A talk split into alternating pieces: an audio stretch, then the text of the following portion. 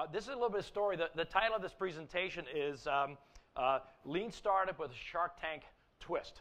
So I think you all know what Shark Tank is, but to help me get started, I'm going to kind of start backwards to how we do a lot of these originally. Uh, how many folks here work in what you'd want to consider a startup or a small enterprise? How many folks? Very few. One.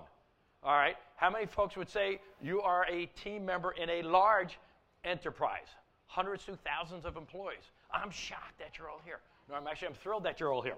So it's it's great to do this. The three of us are going to tell a story um, how how we got another large company to begin thinking about this whole idea of lean startup, entrepreneurism, doing things different, mavericks, all that kind of stuff. And it's a I think it's a great real tale to begin to show that, oh, by the way, you know, you've seen all the great stuff about